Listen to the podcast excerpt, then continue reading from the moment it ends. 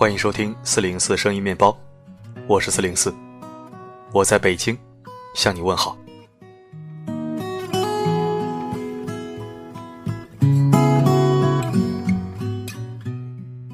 曾经，快乐总是很简单。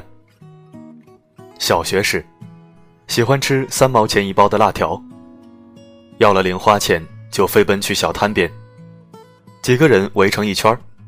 一边辣得满脸通红、鼻涕眼泪，一边大口享受着美食。中学的时候，街边的老虎投币机成了最大的乐趣，省了每天的早餐钱，叮叮哐哐扔进去。放学后总是偷偷摸摸、流连忘返，念叨着：“真想快点长大呀，就可以光明正大打游戏了。”大学了。遇见喜欢的女孩，从此生活费掰成两半用，还想省下钱来，带着她多下几次馆子。只要看见她笑，整颗心都在发光。这样想着想着，不知不觉已到了而立之年。回想一下，你上一次发自内心的笑是什么时候？如文中所示。美国第一大都市上班族的众生相，有多少人脸上是带着笑的？不快乐，似乎已成为世界级的流行病。美国的一项心理调查显示，十几岁到二十多岁之间，人们的幸福感呈断崖式下降。《夏洛特烦恼》里，大春和夏洛一起去游戏厅打拳皇，他用练了好久的连招干掉了夏洛。夏洛呆呆地看着大春，不说话。大春以为他生气了，抱怨道：“你怎么还玩不起了呢？”夏洛点了根烟，笑笑：“我他妈真羡慕你，活得跟傻逼似的。”小时候，幸福是一件简单的事；长大了，简单却是一种幸福。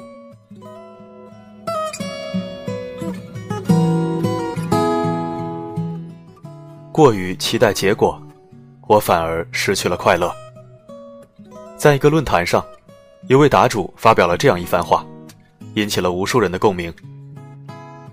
我慢慢明白了我为什么不快乐，因为我总是期待一个结果。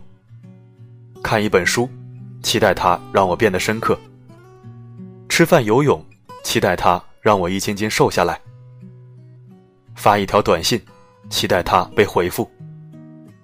对别人好，期待被回带以好；写一个故事，说一个心情，期待被关注、被安慰；参加一个活动，期待换来丰富充实的经历。这些预设的期待，如果实现了，长舒一口气；如果没有被实现呢，自怨自艾。可是小时候也是同一个我。用一个下午的时间看蚂蚁搬家，等石头开花。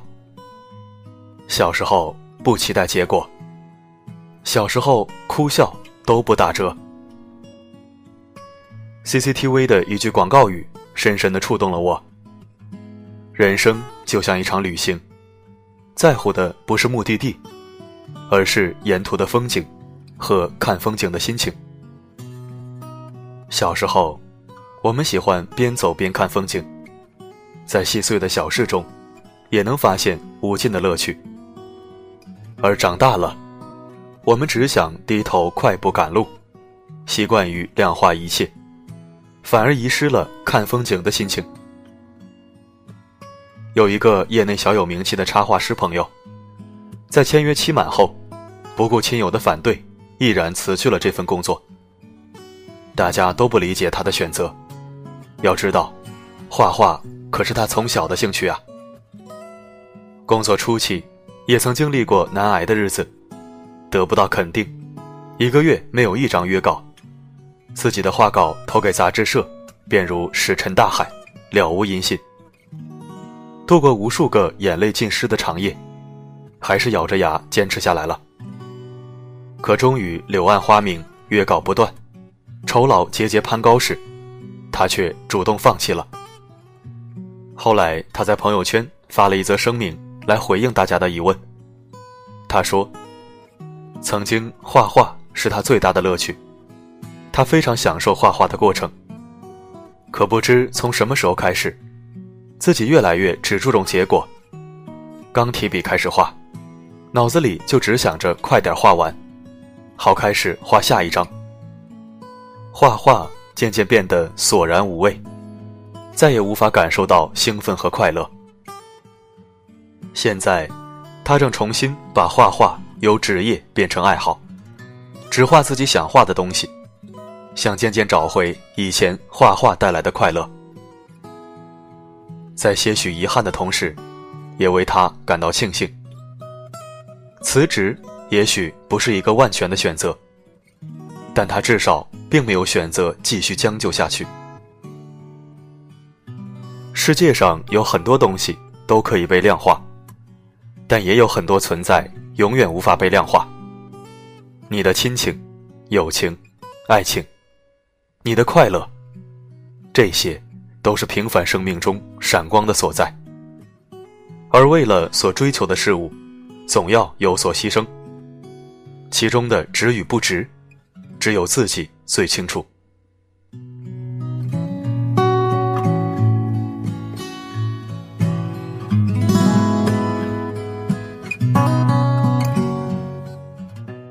催婚是一群人的狂欢，一个人的孤单。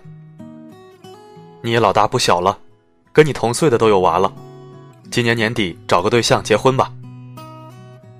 朋友说快一年没回家了，跟爸妈打电话，本来高高兴兴的商量着回家的事情，可这句话如一盆冷水，浇得他连退订车票的心都有了。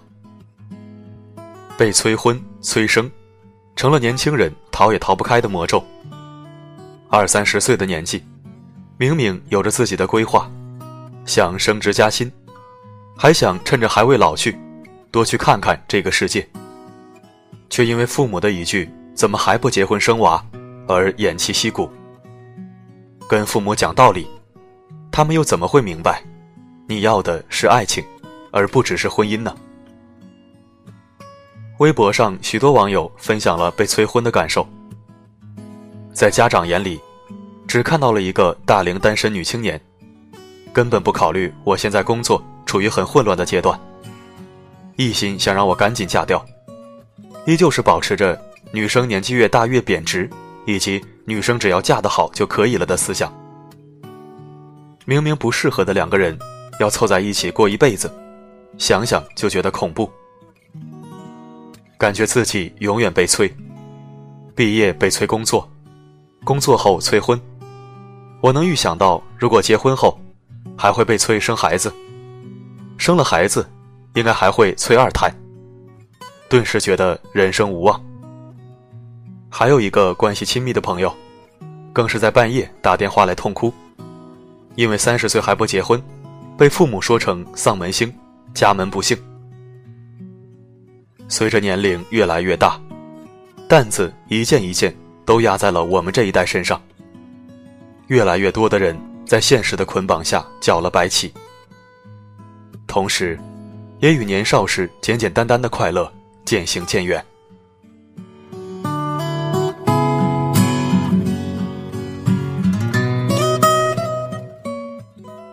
纵使山高水远，我也要背上行囊，勇敢出发。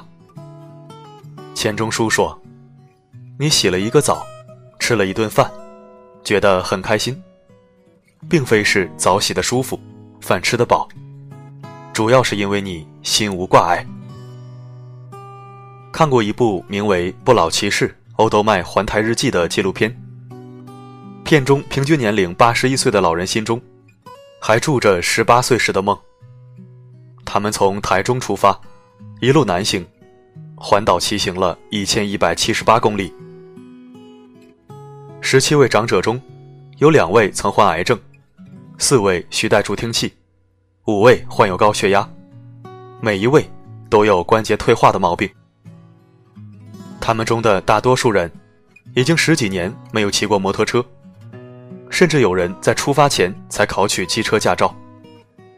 为了环岛的梦想。他们扔掉拐杖，换上机车装，毫不畏惧地出发了。一路上活泼逗趣，说说笑笑。在到达终点的时候，几位老人脸上的快乐，让观者也不禁莞尔。这部纪录片还被改编成了广告《梦骑士》，一经面世，便让无数人动容。有人说，小时候开心，多数是因为无知；长大了不开心，多数是因为无力。其实并非如此。耄耋之年的老人，也还有追寻梦想和快乐的勇气。我们又有什么理由不更勇敢一点，轻装出发，去追求梦和快乐呢？还没有遇见合适的人，那就不将就。不妥协，就算仍要赶路，也可以为路边的一朵小花、一片云、一只绒绒的小狗而短暂留恋。引用作家金河在的一句话：“我很欣慰，我们的路还很长，未来还很远。”其实啊，这条长长远远的路上，它的风景，远比你想象中要美。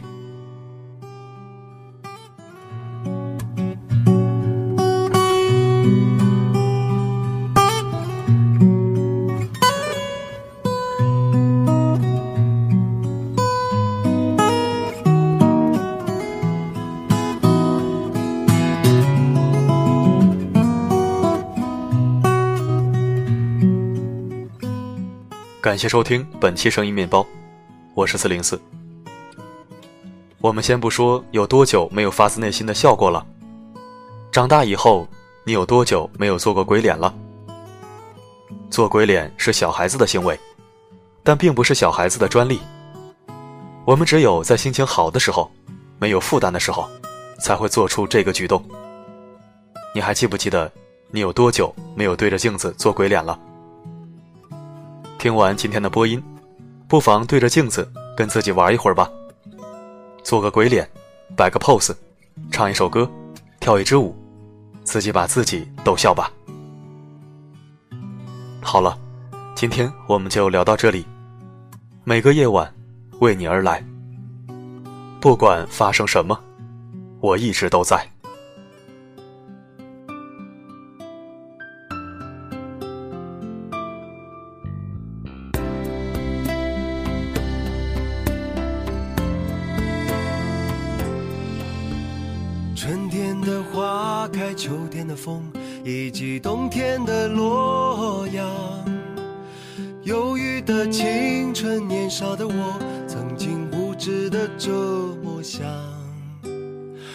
风车在四季轮回的歌里，它甜甜的流转。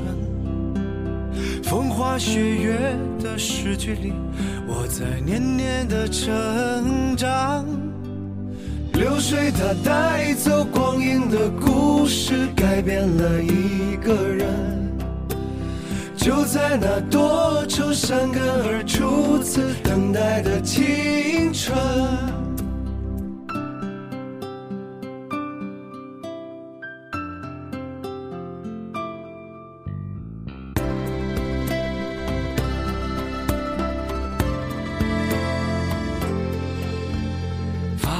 的相片，古老的信，一句褪色的圣诞卡，年轻时为你写的歌，恐怕你早已忘了吧。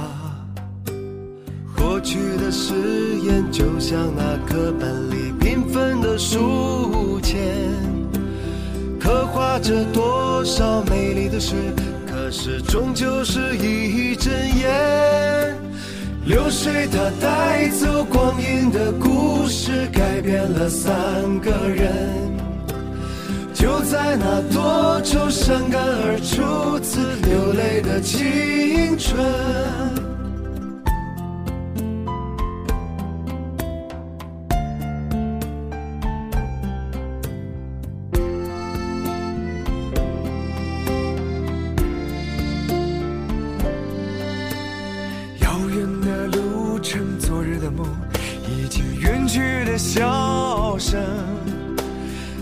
次的见面，我们又历经了多少的路程？不再是旧日熟悉的我，有着旧日狂热的梦；也不是旧日熟悉的你，有着依然的笑容。流水它带走光阴的故事，改变了我们。就在那多愁善感而初次回忆的青春，流水它带走光阴的故事，改变了我们。就在那多愁善感而初次回忆的青春。